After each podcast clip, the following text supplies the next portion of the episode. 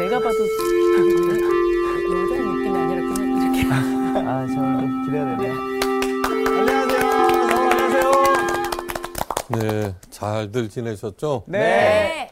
요즘 정말 심각해지죠, 그죠? 네, 그러니까 서로 건강 조심하면서 네, 다른 사람들에게 큰 기쁨을 주는 복의 근원이 되시기를 바라요. 네. 그런 의미에서 서로에게 빵긋 웃으시면서 예, 지적과 원망 대신에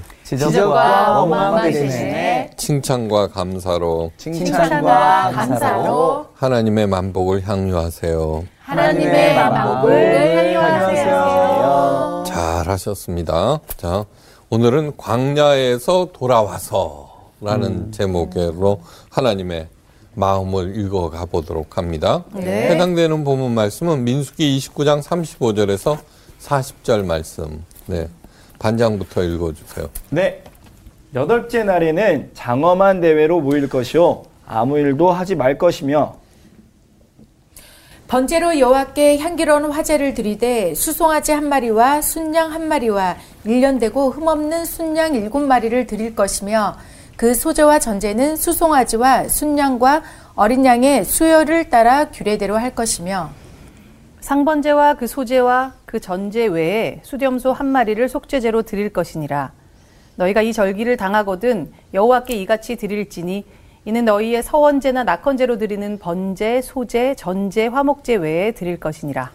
모세가 여호와께서 모세에게 명령하신 모든 일을 이스라엘 자손에게 말하니라. 네, 잘 하셨습니다.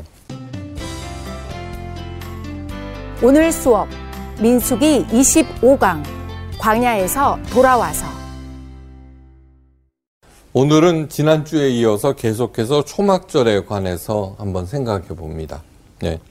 초막절에는 일주일 동안 광야로 나가서 초막을 짓고 생활하면서 광야에서 지내는 거예요.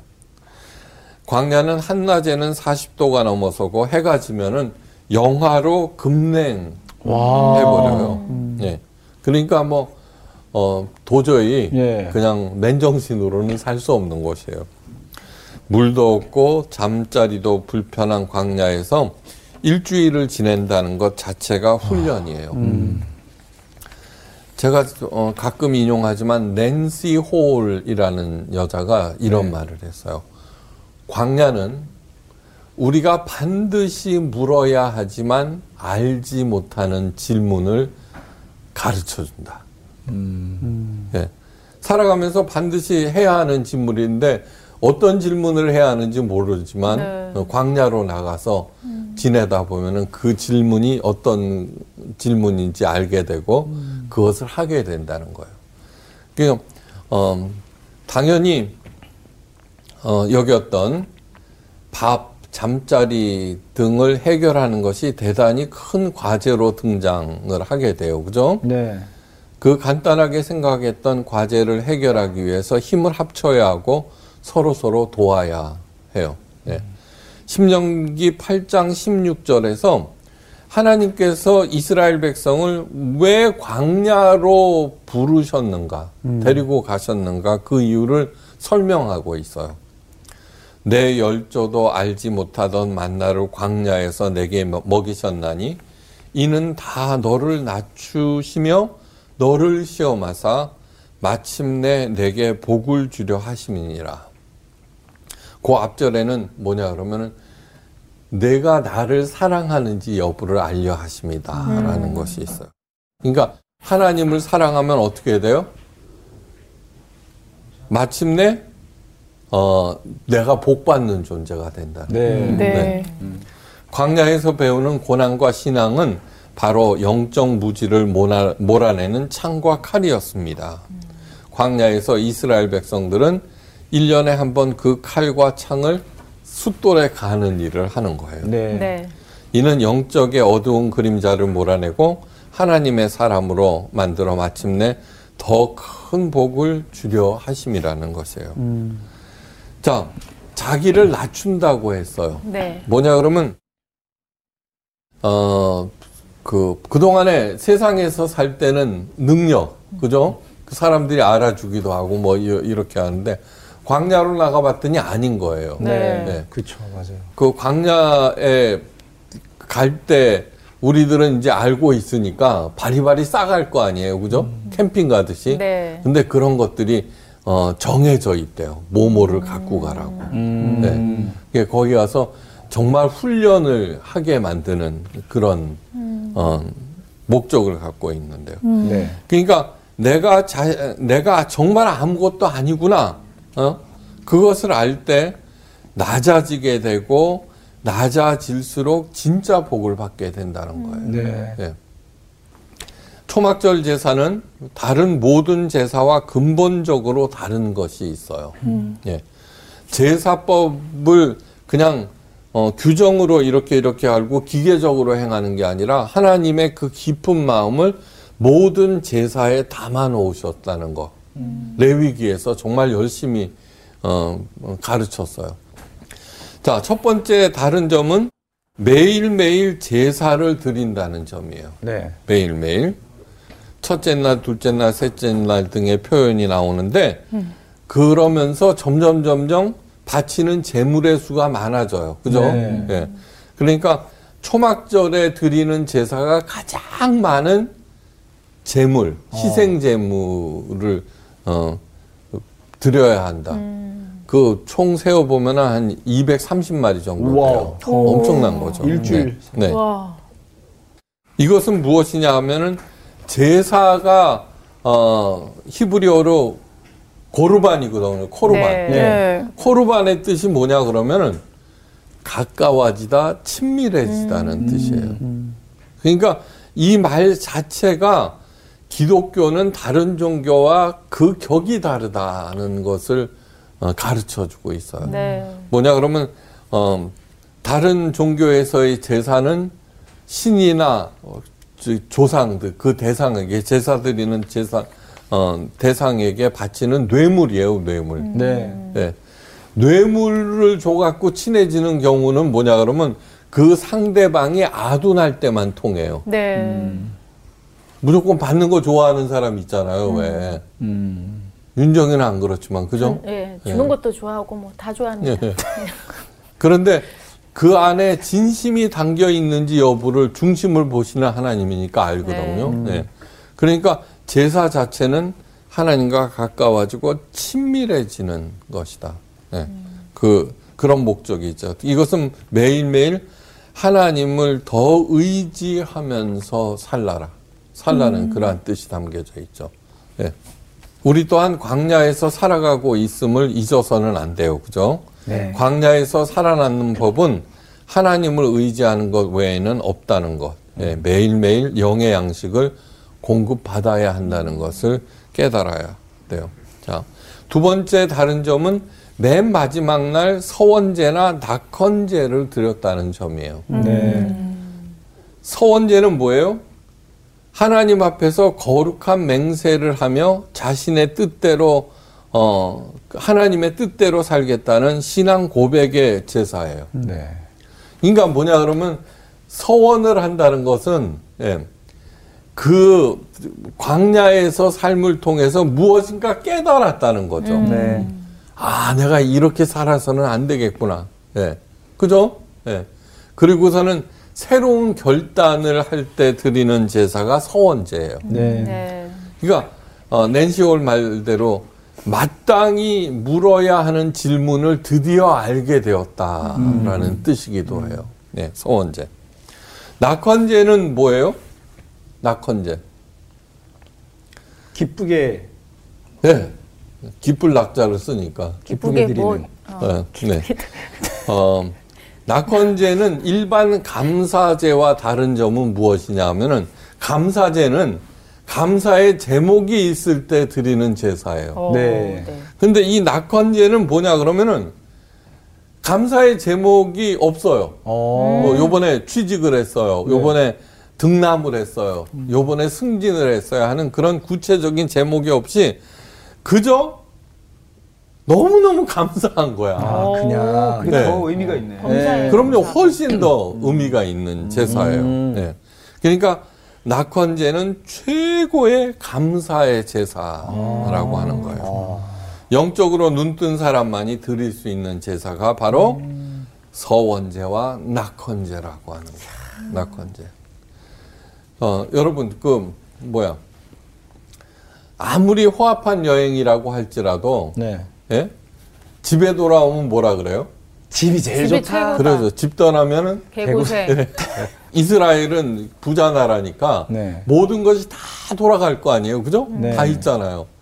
그런데 광야로 나가봤더니 야, 집에 에어컨이 그렇게 고마운 거고 자동차가 그렇게 고맙고 그렇죠. 매일매일 먹는 게 고맙고 물이 고맙고 다 고마운 거예요. 맞아요, 네. 맞아요.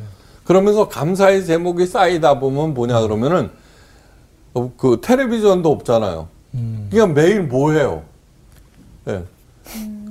그냥 만나서 얘기하든지 그것도 안 되면 멍 때리든지 그렇게 할 거 아니에요. 네. 그렇게 하다 보면 자꾸 감사의 제목들이 제대로 된 사람이라면은 그게 자꾸 커지죠. 그래서 낙헌제를 드리게 되는 거예요. 야, 살아있는 것 자체가 하나님의 은혜구나. 맞습니다. 네, 그런 거. 그래서 하박국 3장 17절 말씀. 경기가 안 좋은 해에 추수감사절 때 꼭 등장하는 말씀. 비록 무화과 나무가 무성하지 못하여. 예.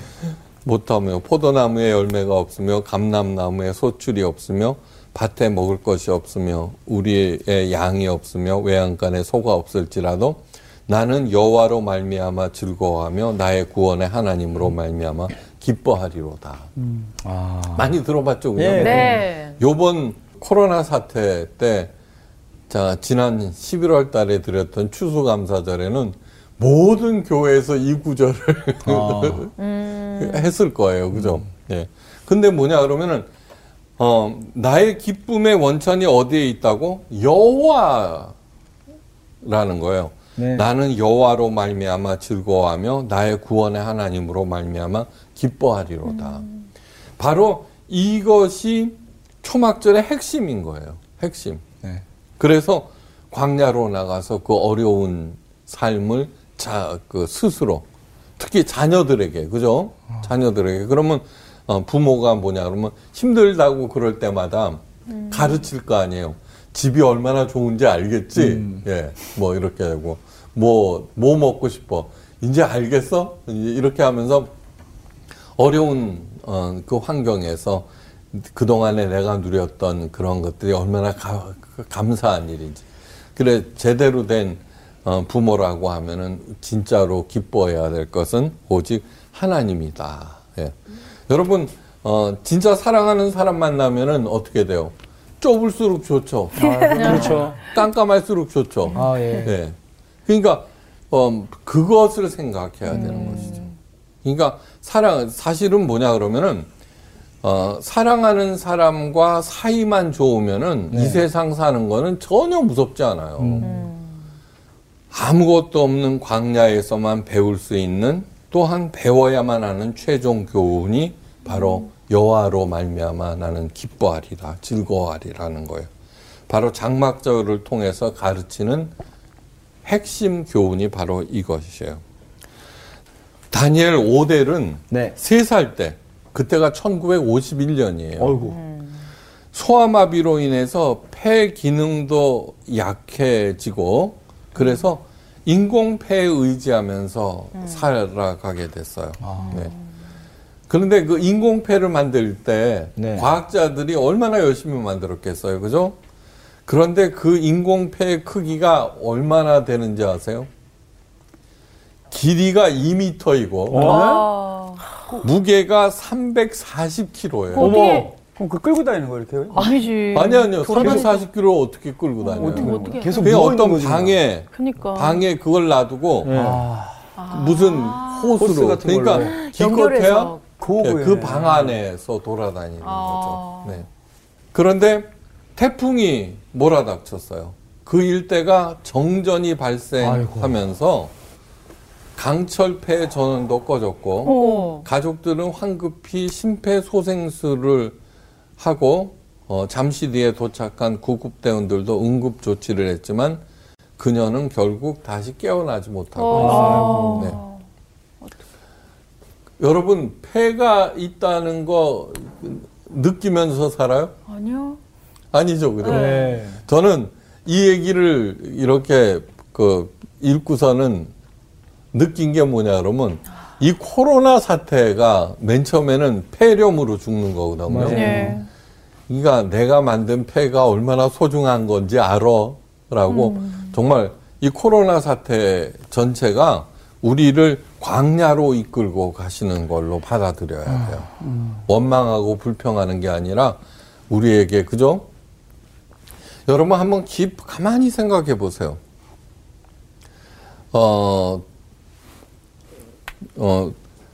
이 세상에 존재하는 것 중에 진짜 소중한 것은 몽땅 다 공짜로 만들어 주셨어요. 네. 맞습니다. 공기. 네.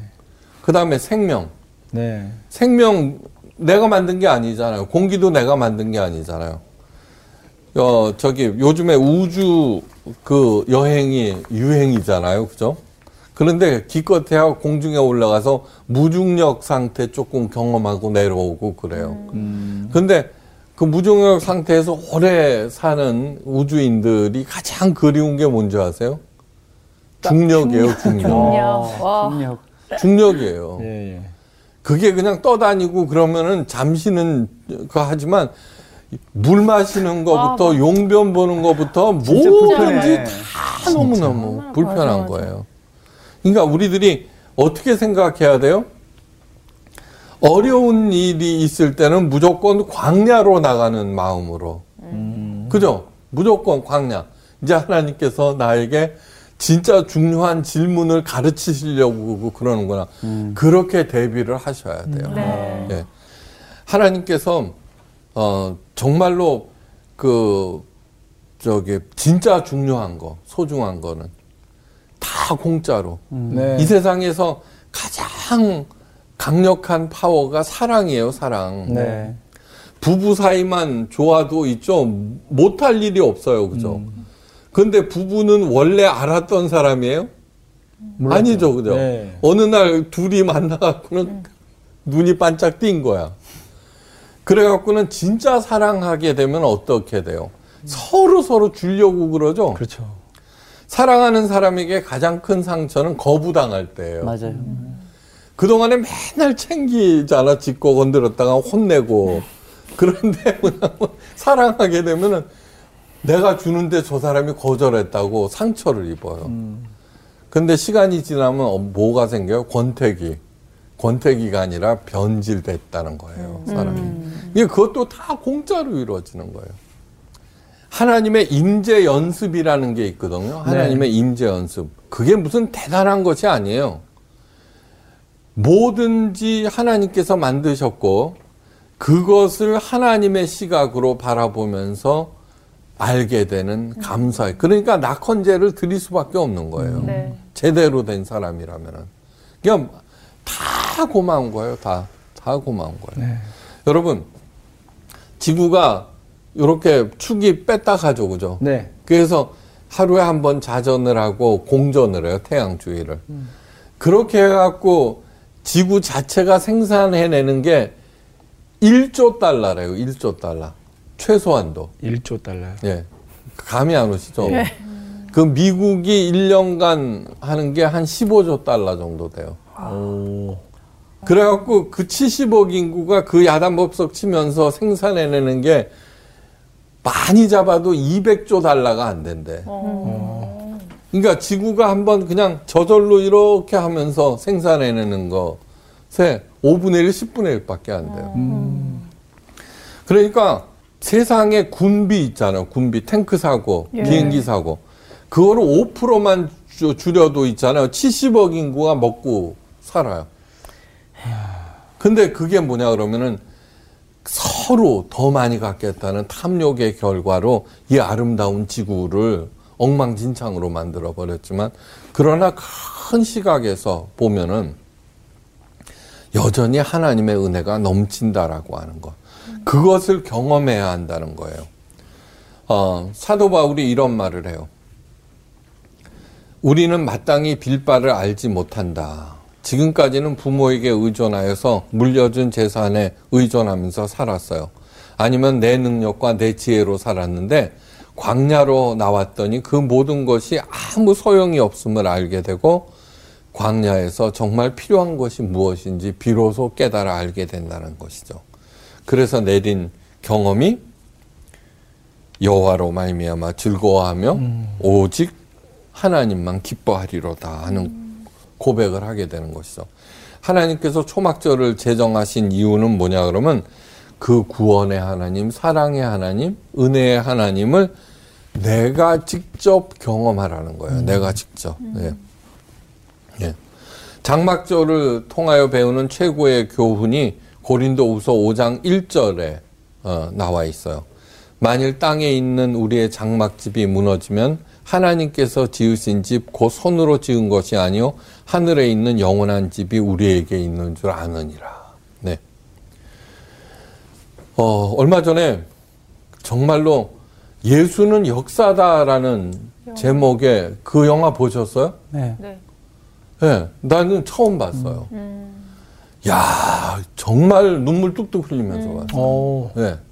그게 뭐냐 그러면 예일대를 나온 아주 그 지성적인 뭐죠? 신문사 시카고 트리뷴지 기자가 네. 자기 와이프가 크리스찬이 된 거예요. 그게 너무너무 못마땅한 거야. 그래갖고는 예수님의 부활이 사실인가를 조사를 하러 다니는 거예요. 네. 네.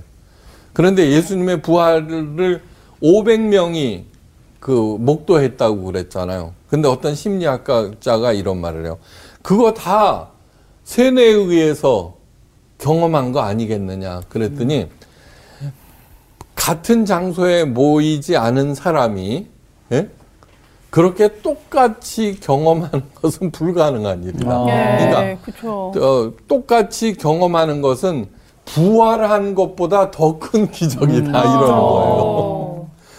그 사람이 별의별 데를 다 가서 다 조사를 하다가 마침내 결론이 뭐냐 그러면 예수님의 부활은 역사다 이러고서 하나님 앞에 무릎을 꿇는 그러한 영화였어요. 아주 너무너무 저는 뭐냐 그러면은 맨날 듣던 얘기지만 네. 내가 또 맨날 하던 얘기지만 실제로 가장 감동적인 것은 그러한 사람이 변화시키는 성령의 능력.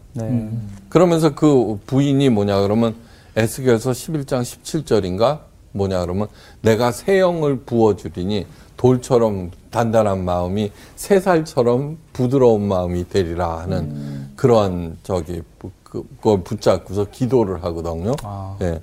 근데 그 정말로 영이 아니면은 그러한 것들을 그러한 변화를 일으킬 수 없다는 것이죠. 광야에 지은 장막집이 곧 우리의 몸이라는 것을 광야에 가서 깨닫는 것이에요. 장막집이 뭐예요? 영어로 얘기하면? 예. 텐트. 수지는 영어도 잘해. 예. 장막절이 끝나면 텐트를 접고 집으로 돌아가요. 예. 그리고 진짜로 그 갈대니 이런 걸로 지어요. 제가 그 화면을 통해서 봤거든요.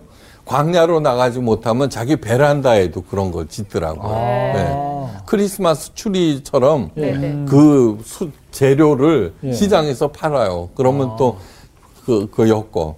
네. 하여간 그렇게 해서 정말로 장막집이 무너지는 것을 경험을 하게 되고 네. 마치 이제 이 몸이 정말 여행에서 필요한 텐트다라고 하는 것을 깨달아 알게 하는 것이죠. 성경에서는 끊임없이 성도들을 뭐라고 순례자라고 해요. 순례와 방랑과 차이점이 뭐예요? 순례는 어디를 갈지 않은 거 아닙니까? 그렇죠. 목적지가 있는 것이고 방랑은 목적지가 없는 거예요. 그러니까 하나님께서 스스로 목적지가 되어주시는 거예요. 그러니까 어디로 갈지 아는 사람은 행복한 사람이에요. 그렇죠. 네. 목표가 있으니까. 네. 그래서 가게 되는 것이죠. 그런데 그것이 없는 사람들은 뭐냐 그러면 그냥 이 몸이 다인 줄 알고, 그죠? 그 늘리고 꿰매고 견적내고 또 그러면서 망가진 텐트를 계속해서 수선하면서 그 다음에 이게 무너지고 나면은 또 자기까지 무너졌다고 그러고 막 이런 것이죠. 그러니까 하여간 아까도 말씀드렸지만 장막절이 끝나고 집에 가면은 그게 새로워 보이는 거예요. 네. 냉장고가, 그죠? 네. 에어컨이, 소파가, 침대가 다 새로워 보이는 것이죠. 뭐니뭐니 해도 집이 최고야 하는 그런 것이죠. 이 경험이 없이는 영적으로 무지하여서 어리석은 일에 집착할 수밖에 없어요. 영적 무지에서 행하는 어리석은 일 대표적인 세 가지가 있어요. 예. 첫째는 뭐냐 그러면 죽은 것에 드리는 정성. 네. 예. 예를 들자면 호화 묘지 같은 것. 네. 그 저기 뭐지? 집터를 본대. 그래서 조상 묘를까지 옮기잖아요. 근데 한번 생각해 보세요. 내가 너무너무 부자예요. 네. 네. 그래갖고 우리 자녀들을 위한 집을 엄청나게 지었어. 그런데 동쪽에서 살면은 게으름 피고 놀고 먹어도 잘 살게 만들고, 네. 어떤 애는 아무리 열심히 일해도 망하게 만드는 방을 만들고, 예? 그렇게 하겠어요? 아니죠, 그죠? 네. 하나님께서 이 지구를 만드셨어요. 그런데 뭐 어쩌고 저쩌고. 그저 남양 쪽에 하면은 난방비는 줄어들어요. 그죠? 건강에는 좋고. 그런 것이지 사람의 운명을, 그죠? 그냥 별걸 다 믿잖아요. 그죠? 전 뭐지? 별자리 믿는 사람. 네. 아이고, 세상에. 그 빛이 어떻게 오는지, 그죠? 한번 생각해 보세요. 그 별자리가 자기의 운명을 결정을 한대. 말도 안 되는 것이죠. 거기에 해갖고는 뭐 자기가 영적이라는 둥, 아유, 말도 안 되는 거예요. 말도 안 되는 거. 아유. 장래가 얼마나 호사스럽게 진행되는지. 여러분, 절대로, 죽은 것에 드리는 정성, 그것이 얼마나 헛된 것인지 알아야 돼요. 한 벌에 4,000만 원짜리 수의가 있대요. 와. 아, 진짜로요. 네. 둘째는 과시하기 위해서 드리는 정성. 과시하기. 분수에 맞지 않게 치장하거나 호구이를 부르는 거, 한마디로 과대 포장하는 거. 네. 자기가 얼마나 시원찮았으면은 그렇게 하겠어요. 정말 말도 안 되는 것이죠. 내가 명품에 집착한다고 하시면은 내가 분명 문제가 있다라고 하는 것을 깨달아 아셔야 돼요. 자. 셋째는 겉포장을 하기 위해서 드리는 노력. 그것도 정말로 어리석은 일이라고 하는 거예요. 우리 몸은 그저 흙에서 왔어요. 육체는 무너지는 장막집이에요. 이 땅에서 잠시 여행을 하도록 하나님께서 주신 텐트, 그래서 그 용도가 다하면 다시 흙으로 돌려보내야 합니다. 하나님을 믿는다는 것은 이 몸이 남들보다 더 오래 유지되고 건강하게 튼튼하게 하기 위해서가 절대로 아닙니다. 그들이 몰라서 돌보지 않은 영혼이 다시 소생해서 강건하여지며 영적으로 눈을 뜨기 위해서 우리 하나님을 믿는 것이에요. 사울은 살인자이며 포악한 박해자예요. 네. 교회를 박해하고 교인들을 잡아오게 가두고 죽이는 일에 앞장섰어요. 그는 자신이 옳은 일을 한다고 철저하게 믿었어요. 근데 그때 그의 영적인 눈이 다메섹 도상에서 예수님을 만나면서 떠졌어요. 그죠? 네. 네. 그리고 발견한 것이 뭐예요? 그동안 잘한다고 굳게 믿었던 그 일이 가장 어리석은 일이었고 그동안 자랑스러워했던 자신의 지위와 학벌과 지방과 열심 모두가 다 쓸데없는 뭐 배설물이라고 여기게 된 것이에요. 그것을 버리자 그는 비로소 생명의 길을 보게 되고 그 길을 가게 되고 그래서 가장 위대한 인간이 되었어요. 그죠? 만약 다른 사람이 바울의 경지에까지 올랐다면 그는 분명히 스스로 신, 다른 하나님을 자처하고 나섰을 거예요. 문선명, 그죠? 이재록, 뭐, 그 다음에 뭐죠? 정명석. 네. 네. 사람이 하나님을 자처할 때 더 무서운 일이 일어나죠. 그죠? 예, 수많은 다른 사람을 미혹하게 해서 그들의 생명과 시간을 탕진시켜 버려요. 사도 바울은 정말로 훌륭해요. 사는 그날까지 죽어서도 하나님께 영광을 돌렸어요. 그는 날이 갈수록 점점 겸손해졌어요. 그가 하는 말이 뭐예요? 나는 날마다 죽노라. 죽는 것이 뭐예요? 오늘 지나면은 아, 내가 이 점을 죽여야 되겠구나. 그래서 죽이는 거예요. 네. 예. 그래서 수많은 사람들이 생명의 길을 갈 수 있도록 정말로 성경에서 가장 많은 그 글을 남긴 사람이 누구예요? 사도 바울이에요. 네. 예. 영적으로 눈을 떴을 때 하나님께서 그 전에 그가 했던 공부라든가 그러한 모든 것들을 하나님께서 사용하시는 것이죠. 밀레의 만종이나 씨 뿌리는 사람들은 세계적인 명화예요. 그죠? 네. 그 값은 돈으로 환산할 수 없을 정도예요. 그런데 밀레는 처음에는 귀부인들의 초상이나 예, 누드화를 주로 그렸다고 그래요. 예. 그래서 돈과 명성을 얻으면서 살아가는데 그러던 어느 날 자신의 그림을 가리키며 남자들이 낄낄거리며 차마 입에 담지 못할 농담하는 것을 듣게 되었어요. 네. 네. 그는 큰 충격을 받았어요. 하나님께서 재능을 주셨는데 다른 사람들에게 그런 더러운 감정을 일으키는 일에 사용하고 있다는 자괴감이 쌓였어요. 예. 그는 다시는 그런 그림을 그리지 않겠다라고 결단을 했어요. 그리고서 내려간 것이 뭐냐면 농촌이에요. 농촌으로 내려가서 가난하지만 성실하게 살아가는 농부들을 그리기 시작했어요. 그리고 남긴 것들이 만종이나 씨 뿌리는 사람들과 같은 그러한 일들이에요. 만종은 가난하지만 하루 일을 끝내고 교회 종소리를 들으며 조용히 두 손을 모아 기도하는 사랑하는 부부의 모습을 그린 것이죠. 그죠? 네. 네. 그 그림을 보면서 우리도 하나님께 감사하는 법을 배우게 되어요. 그래서 밀레는 뭐가 되었어요? 복의 근원이 된 거예요. 네. 여러분, 가장 최신 과학은 우주선을 우주로 날리는 게 아니라 썩을 몸을 썩지 않게 만드는 기술이래요. 이 세상에서 가장 길게 늘어서는 곳이 어디냐 그러면은 모스크바 붉은 광장에 위치한 레닌묘래요. 레닌. 네. 요즘에 또 그 검사 받기 위해서 또 길게 늘어서지만 하여간 세상에서 가장 길게 늘어선대요. 죽은 레닌을 방부 처리해서 유리관에 안치해 놓은 것을 보기 위해서인데 레닌이 누구예요? 처음으로 공산혁명을 성공시킨 혁명가예요. 네.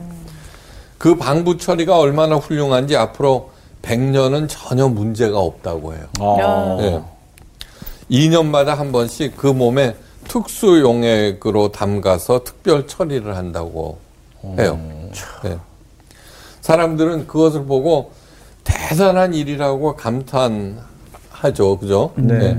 근데 그들로부터 그 기술을 배워서 또 다른 시도를 했는데 중국 모택동하고 북한의 김일성. 네. 모두 다 죽은 사람을 위해서 산 사람의 생명과 시간과 재능과 자원을 낭비하고 있는 것이에요. 네. 그러니까 얼마나 많은 예산을 들여갖고, 그죠? 네. 돈을 들여갖고, 모택동, 김일성. 북한을 한번 생각해 보세요. 그죠? 이게 뭐냐 그러면 눈에 보이지 않는다고 해서 믿지 못하고 하나님을 부인하자 그 인민들은 굶어가고 있는데 그 마땅히 썩어 없어져야 할 그 몸을 방부 처리해서 뭐 눈에 보이는 신으로 만들고 그 몸부림치는 그것이 얼마나 그 가련한 일인지 한번 깊이 깨달아야 돼요. 네. 저는 김일성 숭배 사상, 그것은 가장 저급한 기복신앙이라고 생각해요. 가장 기복. 여러분, 그래도 우리나라가 희망이 있는 게 뭐냐고 그러면요. 중국을 여행하다 보면은 별의별 사람들이 다 신이에요. 그죠? 네. 네. 유비, 제갈공명. 가장 숭상받는 신이 뭐냐 그러면 제갈공명이에요. 저 남산에 가면 와룡묘라고 있어. 와룡묘. 옛날에 저 강남에서 살 때는 그 남산 순환길 운동하러 많이 갔거든요. 아침에. 네. 새벽기도 끝나고. 거기 가면 와룡묘 앞에 가면 사람들이 다 이래요. 아. 네. 그 제갈공명을 신으로 만들어서 섬기는 거예요. 그런데 우리나라는 세종대왕이나 이순신 장군을 신으로 만들지 않았어. 그죠? 그렇죠. 중국에 가면 당연히 신이에요. 당연히. 유비가 뭐 했다고 신이 돼요. 그죠? 아니, 장비가 뭐 했다고 신이 되어요. 장비 사당에 가면은 뭐냐면 그 하잖아요. 향불 피우고 기도하고 뭐 이러잖아요. 네. 그 뭐 장비의 우악스러움을 달라는 거야, 뭐야? 아. 그러니까 우리나라가 중국보다는 나았다는 거예요. 이순신 장군을 신으로 안 만들고, 그죠? 세종대왕을 신으로. 그러니까 정말로 정신을 차려야 한다는 거. 진짜 눈에 보이지 않는 하나님이 우리에게 다가와서 자신을 사랑의 대상으로 내어준 것. 그리고 예수님께서 육신을 입고 내려와서 내가 알아들을 수 있는 말로 천국의 비밀, 그 다음에 인생의 비밀을 가르쳐 준 것. 그것만으로도 너무너무 감사한 일이라 하고서는 끊임없이 감사하는 생활을 통해서 하나님의 임재를 경험할 수 있기를 간절히 바라요. 네. 예수님께서 친히 말씀하세요.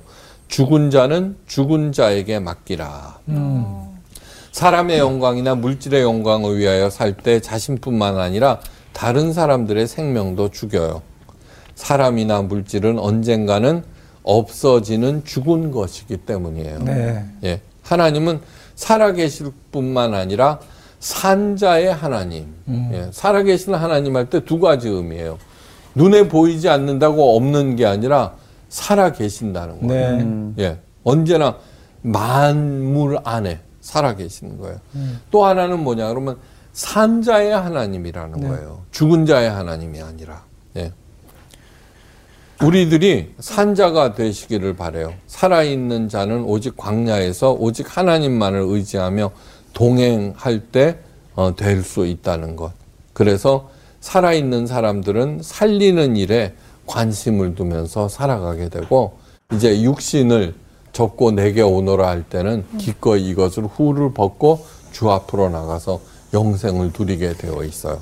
네. 그것이 바로 초막절을 보내고 집에 와서 깨닫게 되는 정말로 중요한 일들이라는 것. 낸시 홀의 말을 잊지 마세요. 네. 반드시 물어야 하지만 우리가 아직 모르는 질문을 광야는 가르쳐준다. 네. 네. 감사합니다. 감사합니다. 감사합니다.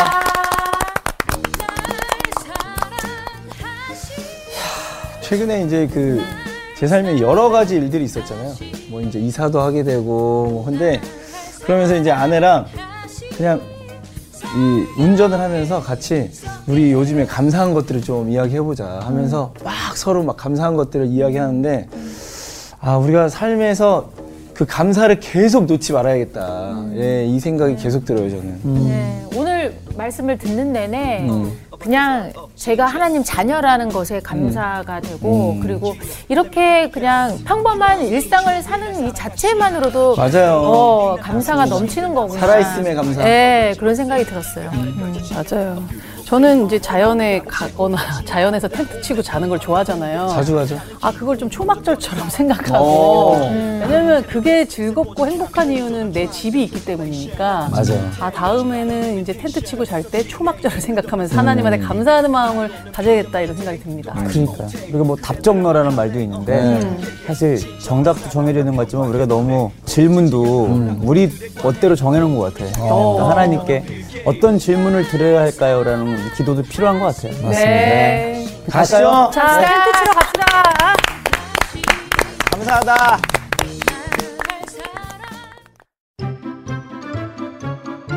이번 주 퀴즈입니다.